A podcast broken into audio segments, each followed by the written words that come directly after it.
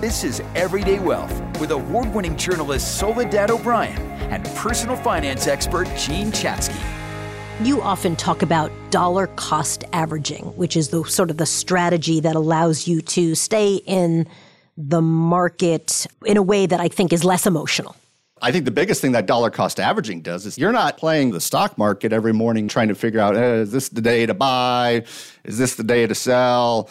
You're just putting it in automatically, same day of the month, same amount, and you're not even thinking twice about it. So, number one, it's probably helping your investment performance, but number two, it's also helping your mental sanity. So, Number one, the why of the strategy. Number two, analyze what has actually changed before you do anything. And then number three, figure out what you're going to do with your extra cash and maybe start by thinking about, you know, putting more in, even at a time when every fiber of your body is saying, run, run and hide.